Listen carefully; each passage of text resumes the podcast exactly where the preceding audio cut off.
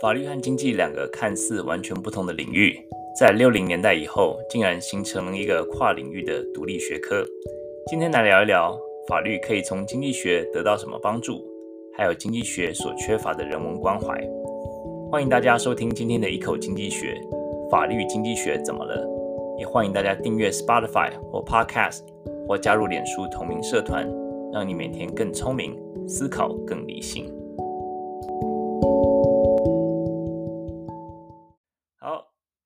大家好，台湾的朋友晚安，美国朋友早安，欢迎收听一口经济学 （Bite Size Economics），我是 Charles。这个节目每个星期六的啊、晚上在，啊台湾的时间十点，还有美啊、美国美加啊、美西啊、的早上七点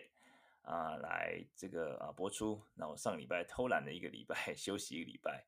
那嗯，不过大家如果错过的话，可以到 Podcast 或 Spotify 回听，就是。只要搜寻一口经济学就可以了。那这个这边也有回听功能，Clubhouse 也有回听功能。那也欢迎大家加入 Facebook 的同名社团，就是只要搜寻一口经济学或者是 By Size economic 就可以了。那上面有一些啊、不管是这个节目的啊、Podcast 的这个连接啊，或是说嗯，我在一些其他节目，像是这个啊、美国呃美国之音最近有一个，还有一个雅虎的这个嗯这个文字的报报道也是。讲到我在美国之音收到的访谈啊，在讲这个印太啊经济框架的这个事情，那在我都会 po 在上面啊，让就是一个集中的地方，一些啊访谈啊录音录影，也欢迎大家加入。这个是公开社团，所以只要这个啊只要申请就可以加入了，没有问题。Hello，大家好呀这首叫做 Carolina in My Mind 啊，是这个 James Taylor 啊唱的，这个是一首老歌了。呀，啊，我跟我太太在北卡啊、住了七年呀，真的很喜欢北卡啊。北卡的天气，呃，夏天很热，就是有点湿热，像台湾一样。不过，呃，到秋天的时候啊、就是很漂亮，在这个，尤其它这个往西边开，就是有一个阿帕拉契山，然后啊、就是顺着那个山，山它有个很有名的 Blue Ridge Parkway，就是呃蓝极公路。就是这样子顺着这样开，然后可以呃，就是一直开到啊、像是啊、呃、这个 Virginia 维吉尼亚州啊，然后就是啊、在山上听这个音乐，就哇，真的是很有感觉这样子呀。这个啊、我们那时候是在这个北卡这个教堂山分校啊、Chapel Hill 这个分校。那这首歌就是啊、北卡其实嗯，它算算是这个地理位置算是美国的南方了，就说大家也是蛮保守的。那大家可能想到这个美国南方，感觉就哇，这个是红州啊，或是呃，这个人民是不是很呃很这个对对这个外来这个很不友善啊，怎么样的？可是我觉得呃，恰恰相反，因为我们那时候在北卡的时候，当然我们是在大学城啦，就是在 Chapel Hill 这个大学城。不过就是遇到的当地的北卡的人啊、都是蛮蛮友善的，而且他们讲话就是有一个很很有趣的腔调。我记得我们那时候在。啊、就是啊，刚结婚，然后申请宿宿舍嘛，然后他就说啊，我们就是打电话去问，就说啊，就是说我们要问看有没有有没有抽到那个宿舍，然后他说啊，那个啊，What What's your nine？那就 nine，就我们听听起来像是那个数字那个九那个 nine，然后我们就说啊，Is that a number？是一个数字吗？他说他他就一直一直很有耐心说啊，What's your name？后来后来才发现说 What What is your name？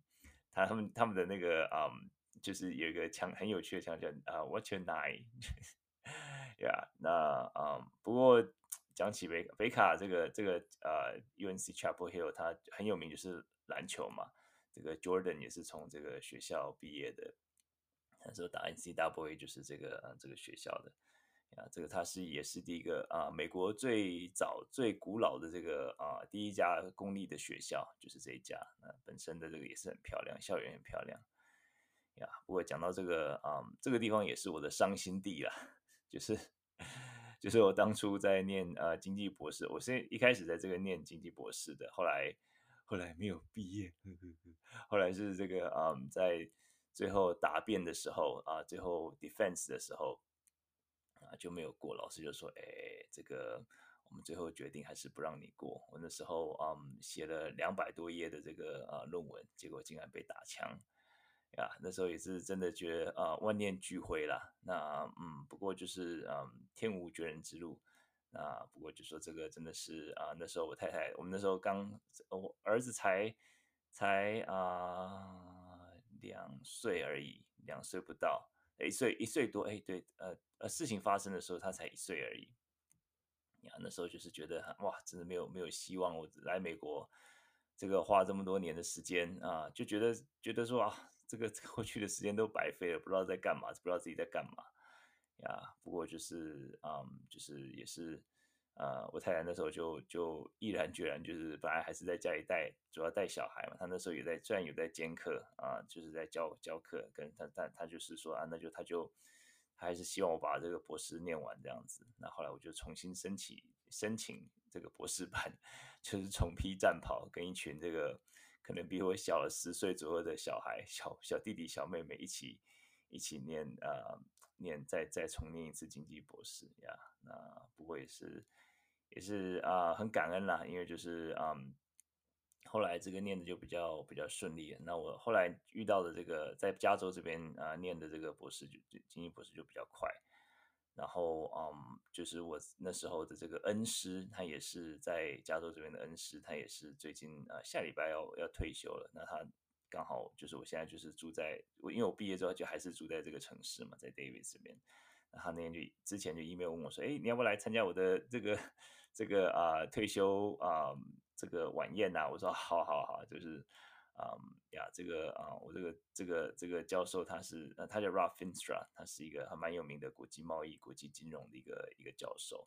呀。然后他要退休了，就说说哎退休应该就是就是吃吃饭嘛。结果后来哇这还。举办的挺盛大，还有一个整天的这个啊，从早上八点到到下午的一个一个啊研讨会，就是所有他的过去的学生，然后一些在这个领域很有名的一些啊教授都会飞过来啊这边参加，就是用他的 paper，然后或者说跟他合作过的 paper，就是说因为他写的 paper 被这个启发的一些一些文章，后来这个。啊，后来报告这样子呀，那我也是很期待了。不过就是说啊，我觉得这个啊，很多时候嗯，我们会觉得说好像生命好像没有出路，但是嗯呀，就是这个我的故事，希望可以鼓励到大家呀，就是即使说是这个啊有遇到挫折啊，一定还是有出路啦。那这个就是一个过去的一个啊，在北卡的伤心往事。先跟大家这个分跟大家分享一下。好，那就像我刚才说，上礼拜休息了一个礼拜，嗯，这个礼拜是啊、美国的这个啊、Labor Day Weekend 啊、就是 Labor Day 就是啊、对不起，是 Memorial Day Weekend，就是一个啊、阵亡将士啊、纪念日。那通常 Memorial Day Weekend 就是星期啊五、月的最后一个啊、周末。然后呃也算是美国正式的暑假开始了，因为很多学校都已经结束呃授课了。那呃我这学期教的课还有一个礼拜，因为嗯 UC 都是都是 quarter 制啊，quarter 就是一个学期一年有三个 quarter。那比起说哦，除了 Berkeley 之外，UC Berkeley 是学期制，就是上呃春季班跟秋季班，可是其他都是 quarter 制。那每个 quarter 就十个礼拜。所以说就是啊、有春秋季班、冬季班跟春季班。所以说到啊、我们要到下个礼拜才教课教完，然后再下个礼拜考期末考这样子。呀、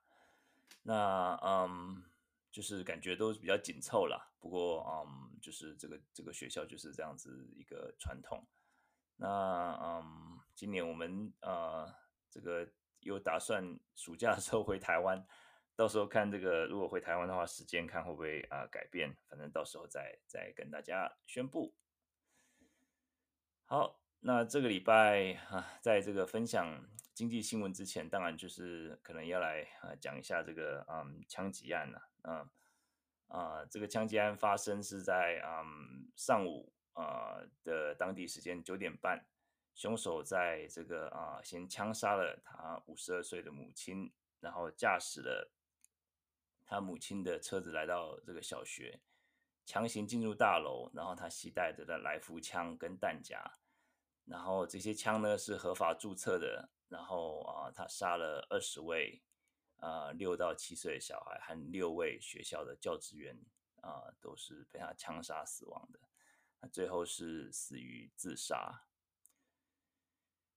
大家听到这边可能就觉得这个好像细节跟大家看到的新闻好像有点出入。那如果这样的话，大家是没有错的啊。我在讲的这个是二零一二年发生的啊，在十二月十四号在康乃狄克提克州呃 Connecticut 康乃狄克州发生的 Sandy Hook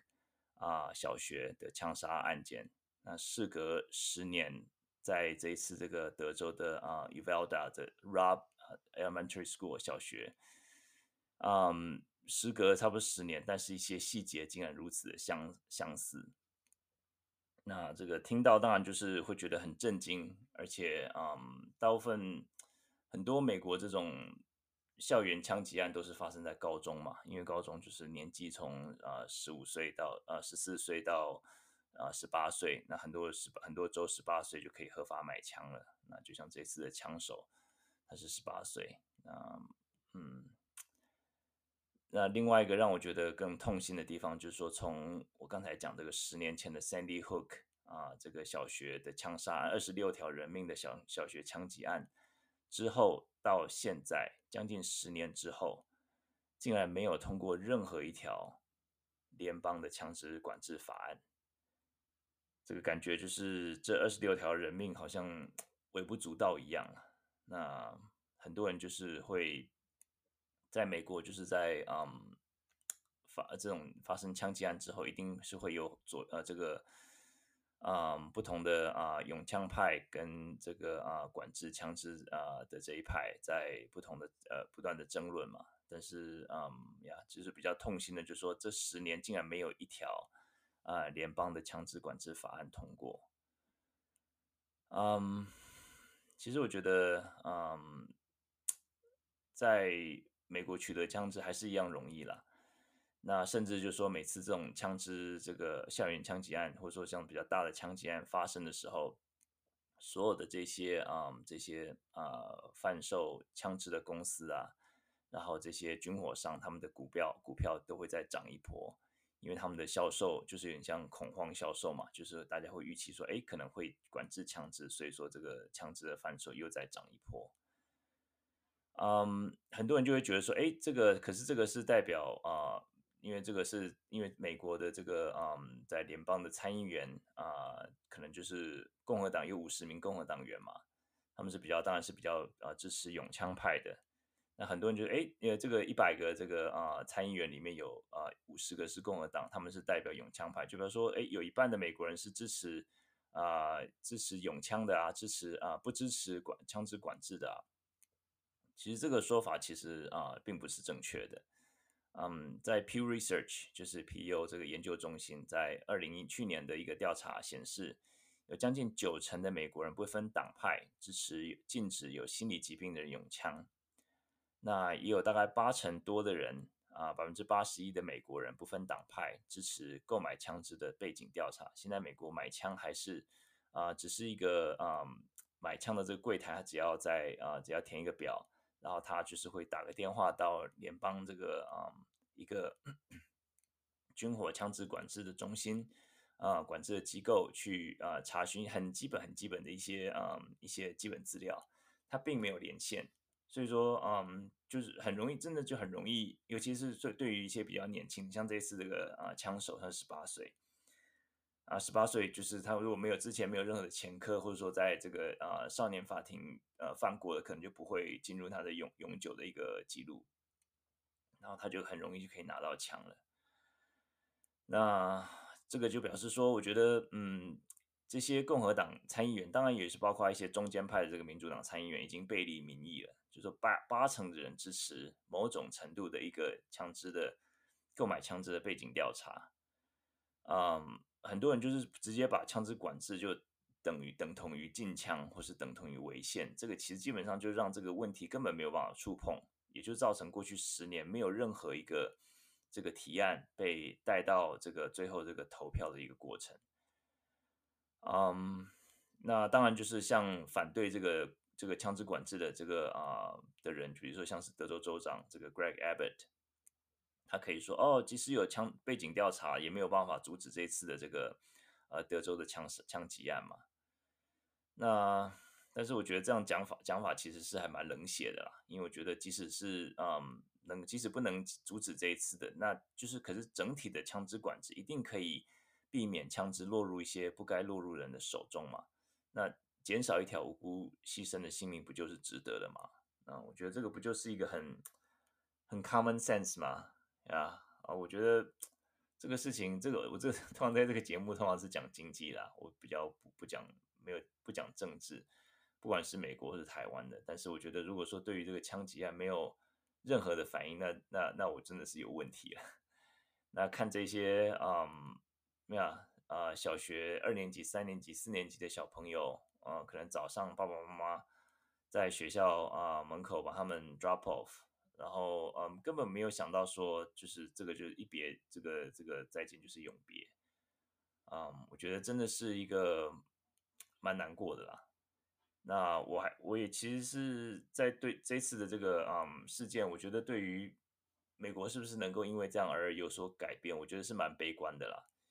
嗯，但是就是不管怎么样，就是希望有足够的民意和声量，能够唤醒这些啊、这些共和党员或是一些民主党员他们的良知还有迫切感，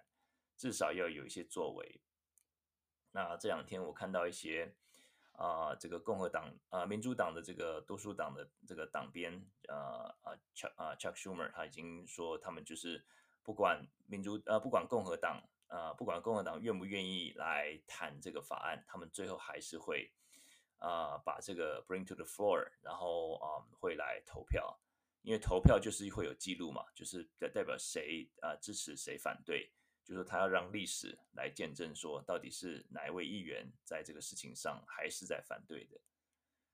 呀我觉得这个其实是一个美国在所有的这种工业已开发国家里面一个很大的一个问题啦。那我觉得就是，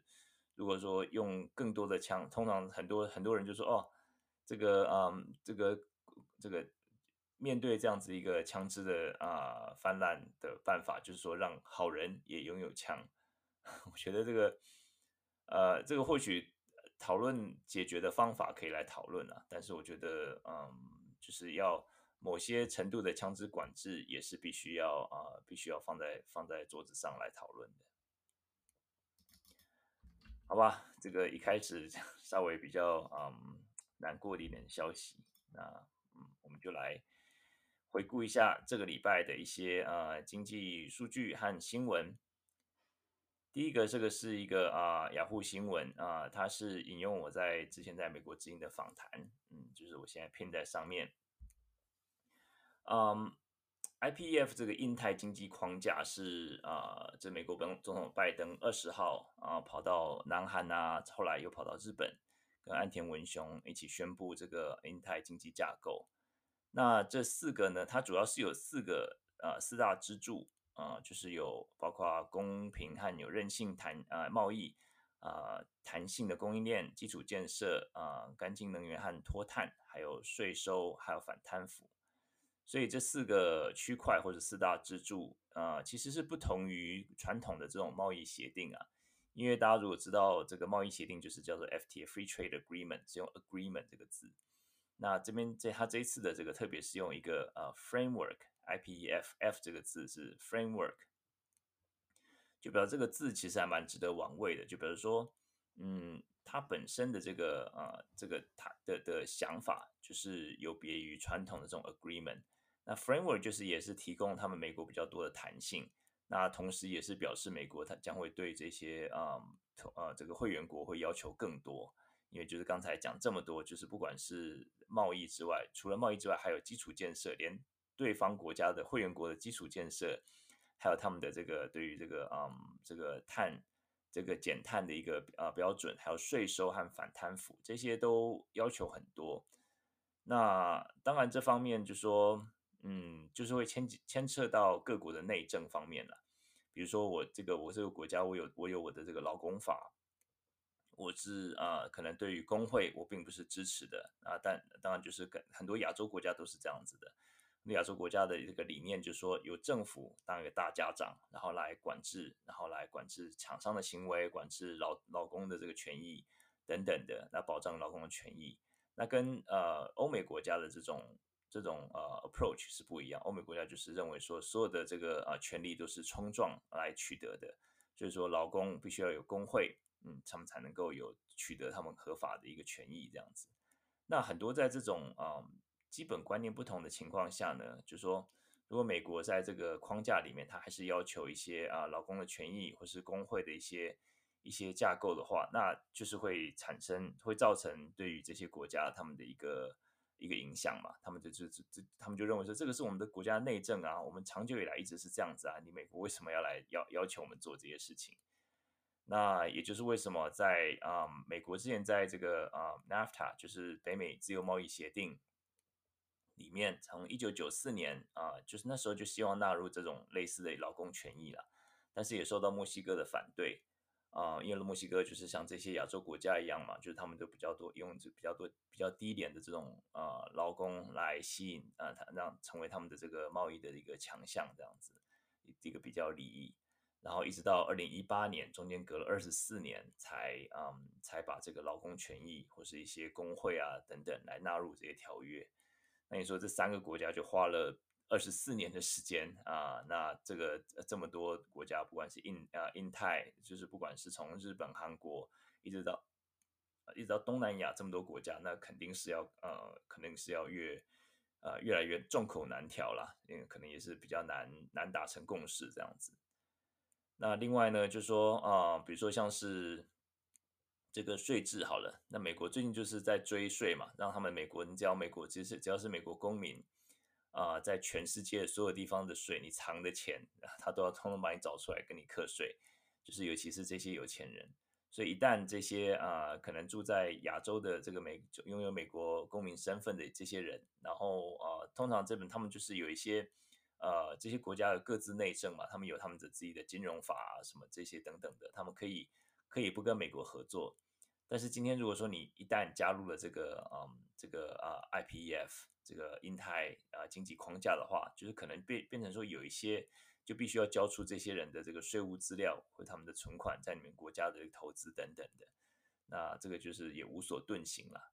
所以就说感觉都是都是在 要求这些国家做事情，感觉好像没有一些好处啊。因为这个美国说就是没有一些关税，这个不是不不同于传统的这种贸易关税啊、降低关税啊这些等等的一些呃贸易谈判。那我个人是目前是觉得说，这个可能能够达完达成完完全全达成共识的呃机会是不大了。当然，就说就表面上看来，或许有可以有很多会员国，但是就细节来讲，主要是在细节嘛，魔鬼在细节里。那如果说要达到这些，我觉得是很困难的，因为这个牵涉到各国的内政。那至于台湾啊、呃，台湾当然就是很多参议员、众议员都是联名要拜登来邀请台湾加入 IPEF 吧。那不过目前其实不只是拜登政府没有表示，呃，表示他们不会邀请台湾之外，那呃很多会员国也是啊、呃、表示不乐见台湾参加。那大家听到可能会觉得有点不爽，对不对？因为嗯，其实我觉得就是就每个国家来讲，都是以自己的利益出发点为考量了。那这些国家他们最不想要的就是说被夹在美国和中国两大两大强权中间，让他们来做选择。有很多时候，一个国家他们可能一个经济或是一几张订单，可能就会把这个整个国家的经济就完全转向，完全转向另外一个方向。所以他们就是害怕说，这些会员国就是啊、尤其是东南亚这些国家，就是害怕，如果说台湾加入的话，可能会造成整，因为本来就是美国主导嘛，如果台湾加入的话，这整个 就是有点太泛政治化了啦。那嗯，就是叫美国本身目前还是在希望能够让这些摇摆国、这些东南亚这些摇摆国能够加入，这些东西啊东亚这些国家、东协这些国家能够加入，所以说美国也不愿意在这个时候好像太快邀请台湾，就是太快破局这样子。那嗯，不过我想可能或许就是跟台美国跟台湾中间可能会比较多双边贸易协定的可能性是比较大了，因为就是啊去年。啊、呃，在停了好几年之后，这个 TIFA 台台美贸易啊、投资架啊、架构协定 TIFA 啊、在停了好几年之后，又重新来啊、重新在这个啊、呃，再再开始重启讨论、重启谈判。那所以我觉得现在像台湾的这个，不管是啊、半导体啊，或是一些这些啊、或是农产品啊这些，跟美国之间应该有也是有互惠的这种啊、这种基础啦，所以我觉得应该继续深化是没有问题的。不过可能就是不是在这个呃 IPEF 的框架下面。好，那大家有兴趣可以看这篇文章。下一个是通膨，PCE。啊、，PC 是 Personal Consumption Expenditure 啊、这个是一个啊大家如果听节目听一段时间的话，就知道啊通膨有两种，一种是 CPI 消费者物价指数，一个是 PCE 啊、个人呃、uh, 消费支出的的量测方式。那 PCE 是联准会最喜欢的啊这个通膨指数，因为 PCE 它涵盖了所有的啊、产品之外呢，它就是也有考虑到产品之间的替代效应。那四月份的核这个 PCE，它的核心通膨年增率啊啊达到四点九，比起三月来比起来，就是稍微减缓一点啊。三月是呃五点二，那而且增幅月增幅也大幅减少，月增幅在三月的时候是月月二月到三月是增了零点九，那从三月到四月呢，现在就啊只增了百分之零点二。所以感觉到这个联准会的升息已经开始奏效了，不过当然就说这个嗯，这个缓和的迹象它还是在继续上涨嘛。不过这个缓和的迹象到底是啊、是是只是一个月的啊、一个一个一个反应呢，还是说这个是接下来我们会看到一个一个一个一个呃转折点的开始？那我们就是来继续看，那不过就是 PCE 跟 CPI 的这个趋势都差不多，因为都是看都是显示三月是最高的，然后四月的那个年增率就开始下降了。那所以说基本上三月就是触顶了，那就是大家可以看到啊，四月开始啊慢慢缓和，那接下来就是五月初的时候再看 CPI，五月呃四月的啊对不起五月的啊 CPI 可能啊看希望能够再继续的降温这样子，因为现在目前。就是各个指数显示，就是说像是房屋销售指数啊，还有啊，就是都是开始冷却，然后还有一些啊涨幅啊，房屋的涨幅当然还是在涨，不过就是呃涨幅没有像前两年那么夸张。那新车、新车、二手车这个它的这个整个整个涨幅就已经整个冷却下来了。然后啊，在在石油方面、能源方面当然还是还是蛮紧绷的啦。不过能源方面，就是说，当然就是比起三月乌俄战争刚开始的时候，那个涨幅已经已经没有那么涨，没有涨那么快了。所以说各个啊迹象显示，就是说，嗯，价格的确有开始降温的时候，降降温的这种迹象。然后啊，不过美国本身的消费者还是 还是很给力，就是还是继续的消费，因为 personal consumption expense 这个是它是除了除了它是一个通膨的指数之外呢，它也有量测个人的所得。呃，个人发现美国的个人所得呢，月增率大概百分之零点四，过去一个月啊，零呃在三月到四月，但是支出竟然是高达零点七，就说你所得呃增长的速度比起支出来得慢，也就是说这个支出一就是把你的这个所得全部花完之外，你就开始呃支支取到你的储蓄嘛。那当然，美国储蓄目前储蓄大概还有呃，total 还有在两兆左右吧。那就表示说这些储蓄还是继续在支撑这个美国的消费了。那当然就是说美国人他们就是有工作，然后工资在涨，他们也就是给他们一些底气，说哎，我可以继续的消费。那这个可以延续多久呢？只要希望这个 大家还是有工作，大家还是有啊、有饭吃，有有这个收入。那大家即使说呃通膨很高，但是消费还是要消费嘛，所以说就消费的这个啊、就今年来讲，消费还是一个啊、美国的一个呃主要的经济的推推手了。那所以说这个啊，我们就继续来观察，看通膨会不会继续降温，然后在降温的同时呢，希望就是联准会这个升息不要啊、不要把这个经济推向经济衰退。好。那这个就是 P.C. 的通膨跟啊、CPI 的显示是差不多的，的走向是差不多的。那这个是呃五月份的会议记录，呃公布了，在礼拜三公布的。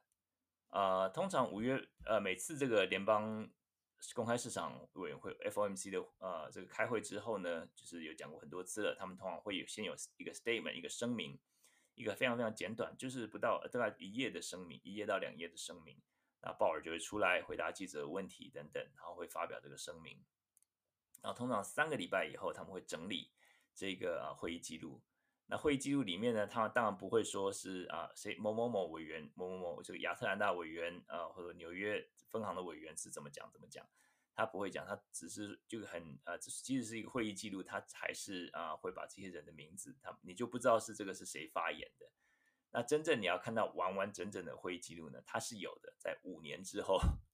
这个是我那天才知道，他五年之后会公布最呃详细完整的一个会议记录，就是谁说了什么，谁说了什么，谁说了什么这样子啊。不过就说这个呃这这份会议记录其实已经透露不少消息了。那基本上就说，嗯，跟之前的声明其实没有差太多，并没有太多的亮点。那基本上维持还是一个啊比较稳健的一个鸽派的方式前进，就是每次一个五十个基准点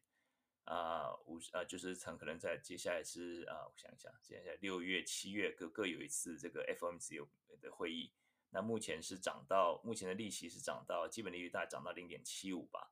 所以说在下一次会议可能会涨涨到一点二五，那再下一次可能会涨到一点七五这样子一个速度。那这个礼拜，这个亚特兰大的这个分行的这个这个行长倒是讲讲，就是有分享一些比较有趣的一些说法。他说，可能就是在六七月升息之后呢，在下一次的这个再接下来一次 FMC meeting 可能会考虑呃不升息，就说他们要 wait and see，来等等看。那这句话就是还蛮令人玩味的啊，就说你因为毕竟就是说大家目前的这个预期就是每次以五十个基准点在上涨嘛。那如果说就是啊、央行当然他还是就怕下手过重嘛，所以说可能就是在在一些这个啊、嗯、升息之后，可能就哎等等看看 看是不是下手过猛啊，或者说还是不够啊等等的。那这个就是当然是一个委员的看法了，不过就是也是代表啊、嗯，可能就是他在这个投票委员当中，那或许这两个，不过六七月基本上啊涨各涨五十个基准点是是各涨两码是已经大概是不太会变的了。那在这个会议记录里面呢，就是啊，它 inflation 这个字出现了六六十六次，那资产负债表 balance sheet 这个字出现了二十六次，呃，乌克兰这个字出现十六次，中国 China 出现十一次，那 supply chain 这个是供应链啊，出只出现八次，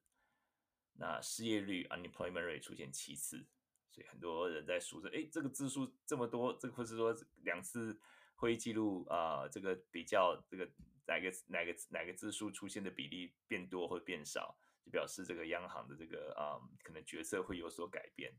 呀。这个 有点嗯呀，有些人在做方这方面的研究了，那我就不不多做这个呃这个评论。不过这边就是稍微跟大家讲一下这个数字云 cloud 啊、word cloud。好。我们今天啊、这个就是这个礼拜的新闻啊、今天一开始多花一些时间让大家听听我在 say say，就是 哎，看讲到这个美国这种枪支问题也是蛮难过的。不过也就是这样，我今天想要来讲这个法律经济学。嗯，这个法律跟经济这两个领域怎么会扯在一起？就是嗯，就就到底有什么关系？其实啊、这两个当然是我们大家都知道是不同的体系嘛，那不同的方法学也是不同领域，呃，但是法律经济学其实从六零年代开始就变成一个啊、跨领域的一个专科。如果说就一个比较简单的定义来讲呢，就是说，嗯，法律是规范人的行为嘛，那嗯，经济呢，经济是研究人的行为，就是说人为什么要做一些事情。那就是说，如果在规范人的行为，就是法律在规范人的行为的时候呢，不了解说人为什么会做某些行为，或者说完全不顾行为的诱因的话，那定出来的法律或者判决可能就会失去它的功用。就是英文就说 defeat its purpose，就说你原本是要希望人是这样子往这个方向走，但是因为你的机制没有设定好，所以说可能会反而反其道而行。那比如说这个啊、一个一个例子，就说。嗯，在意大利这个有个城镇叫阿布拉吉，这个地方它的鼠患很严重。那那时候有主管部门就说：“好，你只要拿老鼠来，就可以按数量来换钱。”结果呢，就是本来是希望能够扑灭这个鼠鼠疫嘛，结果发发现这民众不但没有扑灭老鼠，还在地下室开始养老鼠，因为就说老鼠可以换钱嘛。因为你这个就说这个规章就是说你只规定到啊、只治啊、治标不治本，就是你没有想到说人民他你看到这个法令之后，你会有一些啊、呃、诱因，你会有一些反应，会有一些经济的诱因这样子。那另外就说，嗯，这个这个新闻就说，我们记记得之前农委会是不是有一些这个啊、要收购那个荔枝的那个春春象卵片，就是那个叶片，你知道上面有一些啊、就是这种这种虫，就是啊、春象的这个虫的卵，就可以一片不知道多少钱，几块钱，好像有些人就是一天可以好好好几千片，然后就赚到好几万块这样子，呀，对，anyway。啊、这个就是要考虑到人民的这个反应，就是他就因为这个诱因做的反应。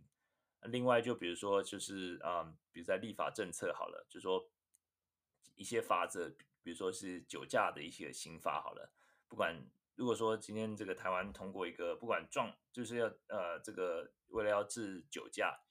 要管制酒驾，那你如果说造成啊、呃、伤亡的，不管撞死或是撞伤，都是一样的这个一样刑法一样重的话。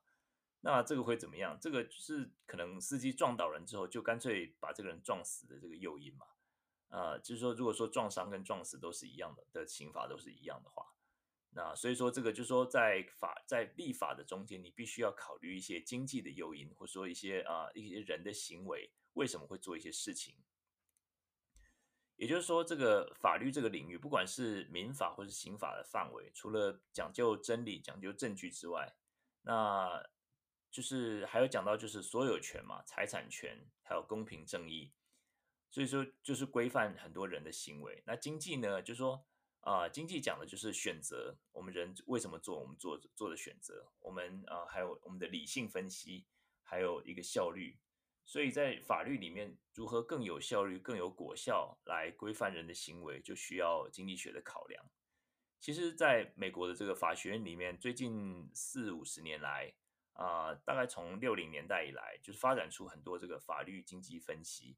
就是 economic analysis of law，或是这个法律经济学，这个其实有很大的效果，很很很大的一个成效了。那让很多的判决跟立法从都是从这个效率和诱因的出发点来看。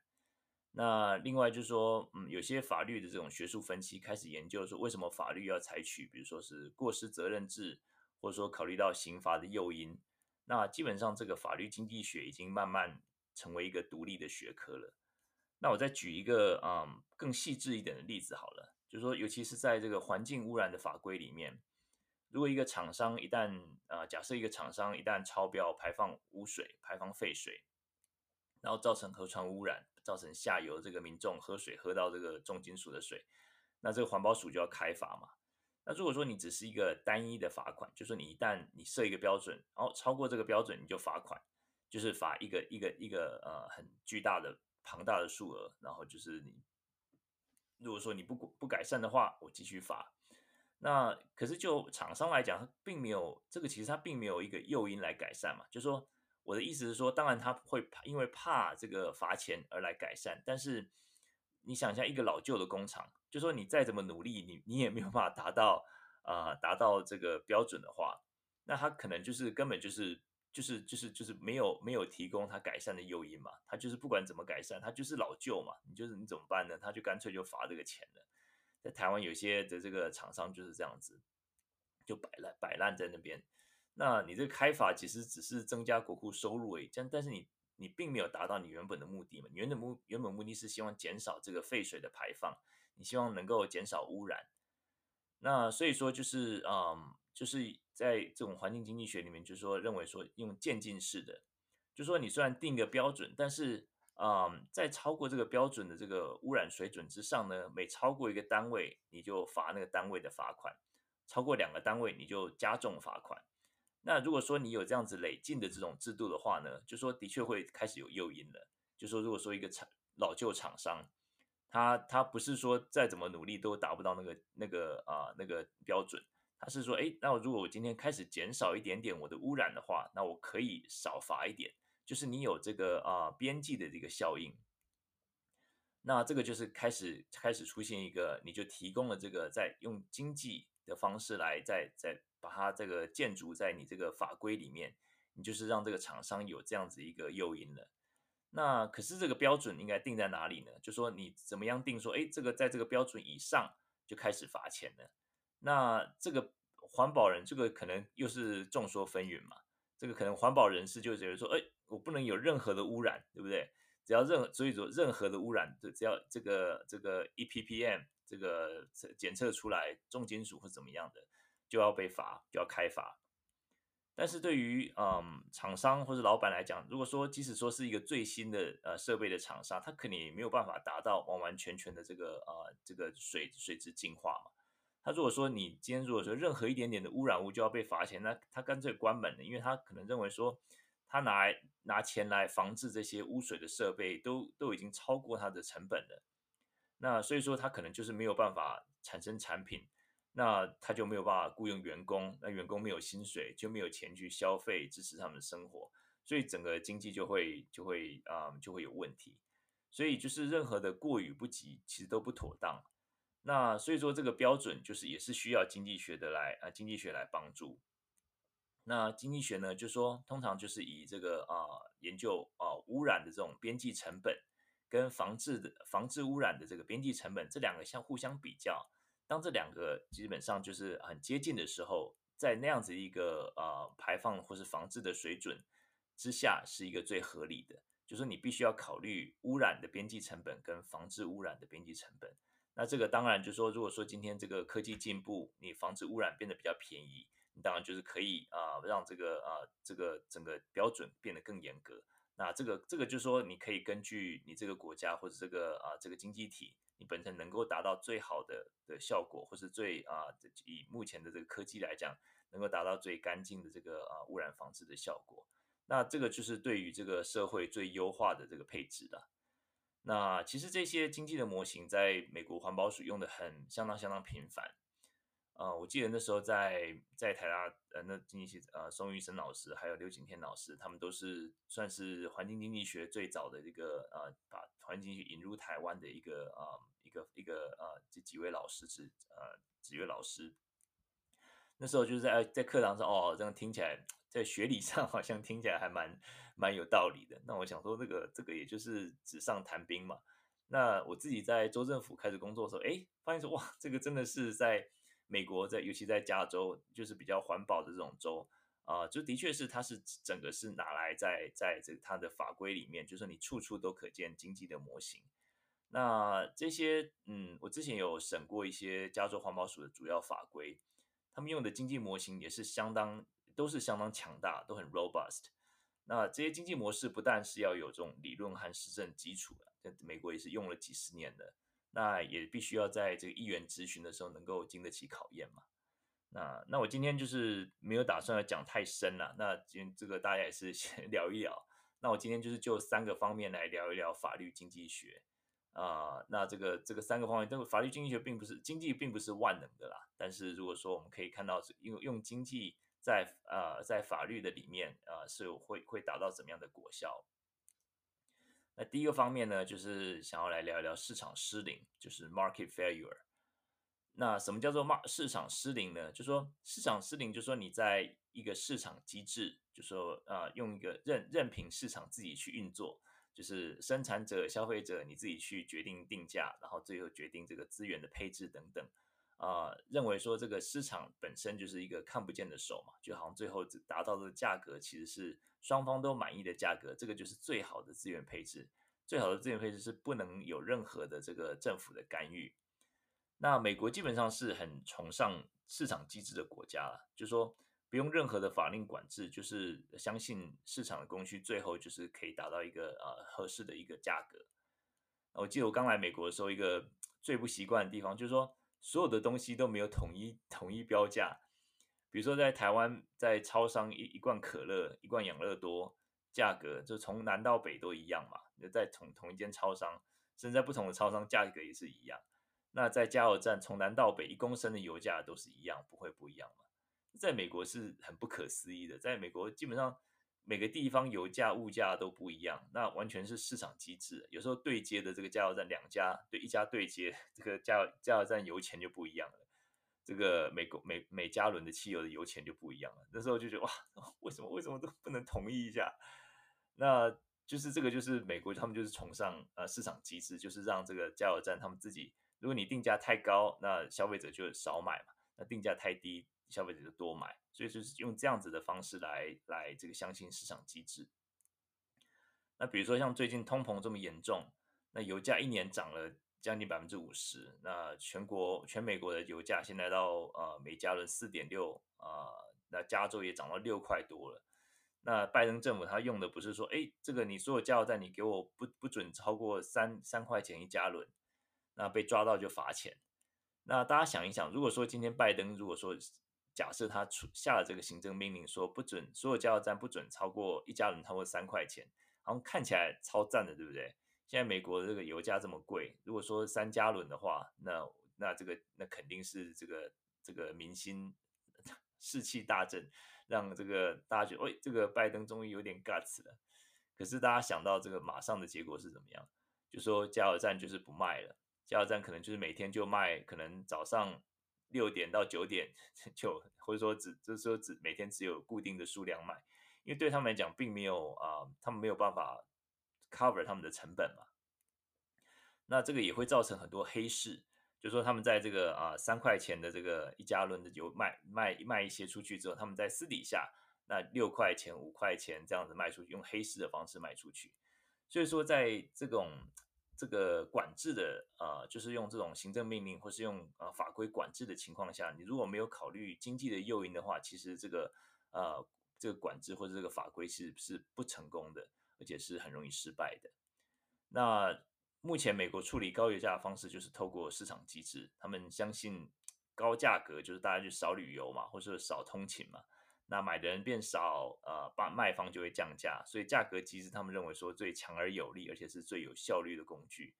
那拜登呢，目前就是说他们就是啊、透过啊，就是就是透过这个增加供给，他就是有啊，就是增加很多战备储油嘛，用市场的机制让价格反映出这个供给的结果，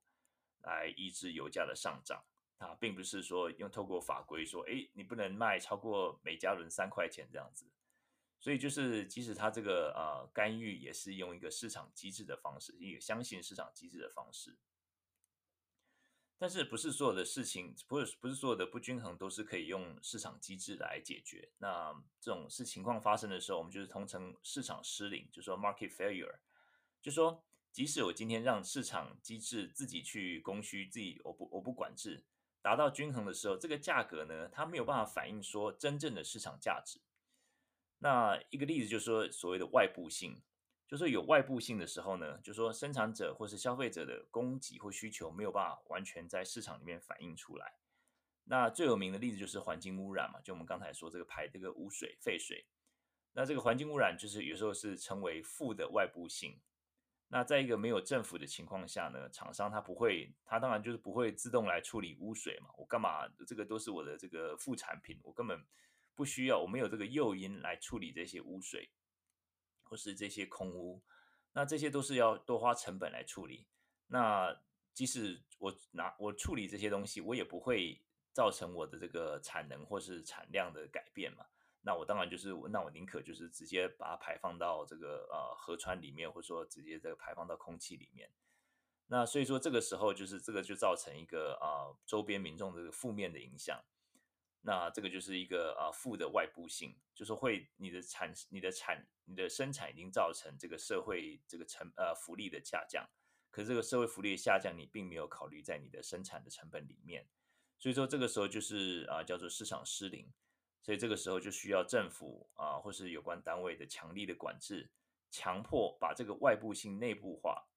所以才需要有环保署，那或是强迫这个环保局来强迫这些厂商来处理这些外部性。那接下来我就是要来聊一聊一个很简单的一个叫寇斯理论 （Coase Theorem），C O A S E。在处理这个外部性的时候，我们不能不讲到这个 Coase Theorem。这个大家应该很多人都听过。这个寇斯理论是啊、，Ronald Coase，是他是一个诺贝尔经济学奖，在九一年拿到经济学奖得主。他是一个英国经济学家，他最后是在芝加哥大学啊、教书，他算是一个算是一个经济芝加哥经济学派的一个代表人物啦，他也是一个法律经济学的创始人之一。那他的这个嗯，这个理论呢，是一个还有蛮有趣的理论。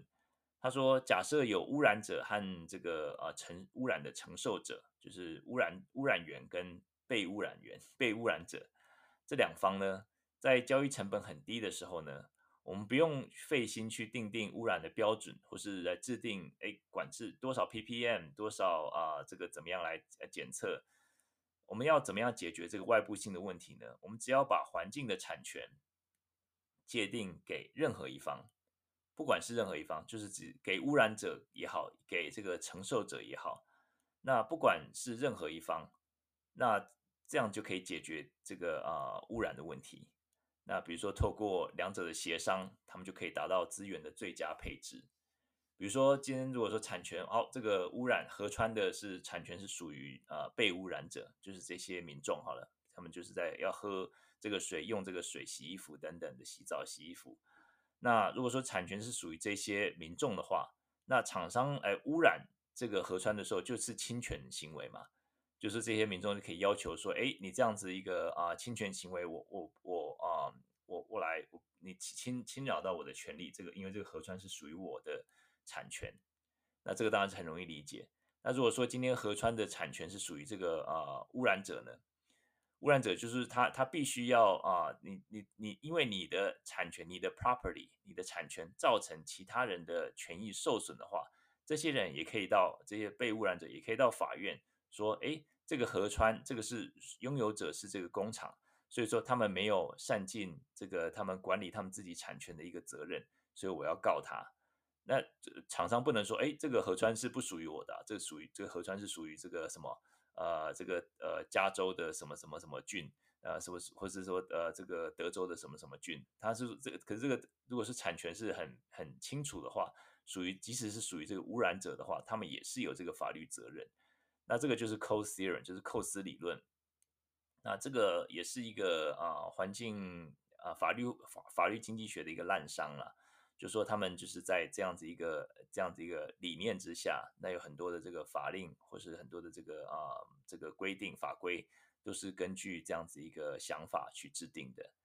那所以说，嗯，我目前看到很多的外部性或是环境污染问题，都是啊、因为环境不属于任何人嘛，所以说厂商可以放肆的污染，那受污染者感觉也是莫可奈何啦。那这个就是寇斯理论，也是比较有意思的。那最后第三点呢，就是啊、就是可能来稍微讲一下经济学没有办法帮助法律的部分。呃，我觉得说法律的确就是刚才讲那么多嘛，当然是法律经济学是一个从六零年代以来算是一个跨领域的一个啊、一个新的一个学科。那当然就是法律也有很很许许多多从经济拿到的这个一些许多的方法学啊，或者说他们在法令制呃这个制法法规制制定上面。就有很多这样子一个嗯考量，就是看人的这个诱因，然后、呃、根据人的诱因，然后人的然后再制定一些法规，也是、呃、也有很多的帮助。但是嗯经济其实是讲究效率，讲究诱因，但是经济学经其实并不是万能的。那我自己读经济的，我也是承认，就说经济绝对绝对不是万能的。我也不是说什么东西都要靠经济，说公共政策都要靠经济。因为经济的确很多时候会让人家感觉有点冷血啦，因为能够经济学能够达到的，不见得就是符合我们人的追求嘛。我们人其实我们一生中有很多的追求，像是美，像是善，像是恩慈，或是慷慨，这些其实很多东西其实并没有办法，就是你真的用经济学来量化。举个例子来讲，就是在啊、美国的环境法规中的环境影响评估啊、人其实是有一个价码的。就说 会根据你的年纪，因为你必须要把它画这个画这个这个啊导入你的公式里面，导入你的这个 model 里面嘛，那你的模式里面，所以你你人的价值你必须要换成一个有价值的有价码的一个东西，一个数字。那也就是说，根据你的年纪，根据你的可能为这个社会带来的价值来明码标价，那这个就把人的价值化化约到你的这个经济的模型里面，那感觉是蛮冷血的啦。那在这方面，我觉得就是经济学的不足之处，因为啊、我想在在人权的法律里面有一句话，就说法律是保护我们当中最脆弱的一群，也就是一个生命不能因为他是脆弱的，或是啊今天一个人有身心障碍，或是年纪比较稚嫩，或是比较老迈，啊他的价值就比较不重要，因为在经济学里面可能就是会把这些价值变得比较啊用一个实用主义的观点来看。嗯，但是就我们身为人来讲，我们的追求，我们一个社会的追求，这些所有的生命都是同等重要的。也就是说，一个人的价值不是不应该是被他的经济，或是在社会地位，或是在所持有的东西所定义。讲到这边，就是要讲到一些，就是我们远古的这种呃法律啊、在这个汉谟拉比法典是啊、巴比伦第六代国王汉谟拉比所颁布的。它是时间大概在啊西元前一啊十八世纪吧，十七十八世纪，那是在嗯这个西元啊呃一九零一年年底，是在呃法国的考古队在这个嗯今天伊朗的这个地方发现的，是一个黑色的玄武岩玄武岩的圆柱。那现在目前它是放在这个巴黎的罗浮宫里面。那它记载就是有啊讲讲到说这个有公民权的自由人，然后没有公民权的这个平民，还要讲到奴隶。那里面讲到一些对生命的尊重啊，以牙还牙，以眼还眼等等的。那汉跟汉谟拉比法典差不多时间的，就是有一个摩西五经嘛。那摩西五经大概时间是在西元前十五世纪左右。那这个摩西五经其实是三大宗教，基督教、回教、犹太教都是相信的。那这个摩西五经就是啊，嗯《创世纪》、《出埃及记》、《利未记》、《民数记》、《生命记》里面，那里面就是有讲到，在《生命记》里面有讲到说，嗯，这个你不可向寄居的啊、呃、孤儿呃屈枉正直，你也不可向拿寡妇的衣裳当做当头，你要纪念你在埃及做过奴隶，然后你要啊、比如说他说在，他有在讲到说，你在田间收取庄稼，如果忘忘忘下一捆。不可回去再取，要留给寄居的寡妇孤儿。然后就是你打橄榄树的时候，枝上所剩下的不可再打，要留给寄居的孤儿寡妇。你摘葡萄园的葡萄所剩下的不可再摘，要留给寄居的孤儿寡妇。你要纪念你在埃及做过奴隶，所以我吩咐你这样行。所以，嗯，其实在这个这个摩西五经。或是这个汉谟拉比法典都有讲到生命的价值，就是我们要看顾那些一个社会里面最没有经济能力，像那时候的没有，就是没有男性的这个啊、一个妻子就寡妇，就是他就没有谋生谋生能力嘛，所以孤儿寡妇在这个啊圣、在圣经里面或者在这个摩西五经里面，其实是最最没有谋生能力，他们也没有办法出去抛头露面去去啊维生的，他们能够做的就是去捡这个麦穗。或者说，就去葡萄园，别别人葡萄园，他们捡剩下的。所以这个法法法令里面呢，就是叫大家说，你不可以啊，你如果忘忘记忘了一个一捆的这个庄稼，你不可以再回去拿。你如果说剩下的橄榄树，剩下的一些，你不可以把它全部打打干净。那或者说你这个如果说有葡萄，你不能把它全部摘完。然后啊、在生命记里面也有讲到说，每七年，每逢七年。你要施行豁免，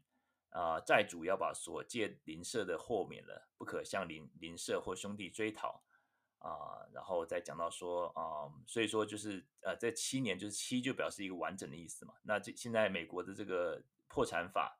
也是用这个七年当做一个基准，每七年你就 reset，你不管过中间的这七年有任何的这个啊、你这个破产的记录，这个都是可以可以可以，你可以申请消除的。所以很多我们看到这个欧美的这个法律，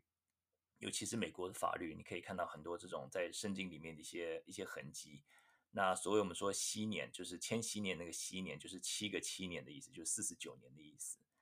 所以，嗯，今天这个就是说，呃，我觉得这个就是当作今天的结束吧。我觉得说，如果在西元前十五世纪的法律都知道要尊重这个最，嗯。尊重保护最脆弱的生命。那我们今天的法律还在讨论说，哎，有这个枪击案，就是用更多的枪支来 来解决这个枪支的问题。啊，我觉得这个其实讲起来是还蛮蛮难过的啦。就是说这么多脆弱的生命消失之后，如果我们没有任何的反应的话，我觉得这是一个知是其实是一个文明和知识的倒退啊。呀、那这个就是今天用这样子一个比较沉重的议题做结束。那不过就说因为这个议题，所以我们就来讲到说，呃，法律经济学，就是说经济学当然可以帮助法律在制定上上面，在一些呃啊、一些啊、在考虑人的一些啊、诱因和反应上面，可以提供很多很多的帮助。但是不是所有的都是用经济的出发点就是对的，就是我们必须还是要对生命有一个基本的尊重。和啊，对这种最嗯最底层，或是说最脆弱的生命，我们要有一些呃更多的看顾。这个就是一个法律，我们之所以人之所以为人，或者说法律之所以为法律，啊、一个嗯很重要的一点吧。好，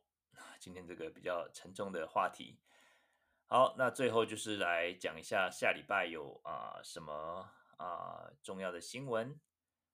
啊、下礼拜最重要就是啊、礼拜三有一个合皮书，Beige Book 啊、联准会的合皮书就是一个，嗯，每个区域的分行，他们就是会啊、报告说过去啊、在啊、过去几个月在啊、美国各地的经济状况，区域的经经济状况，那这个合皮书可以来看看，就是每个地方他们的销售能力，或者说他们的一个产业的一个啊、发展怎么样。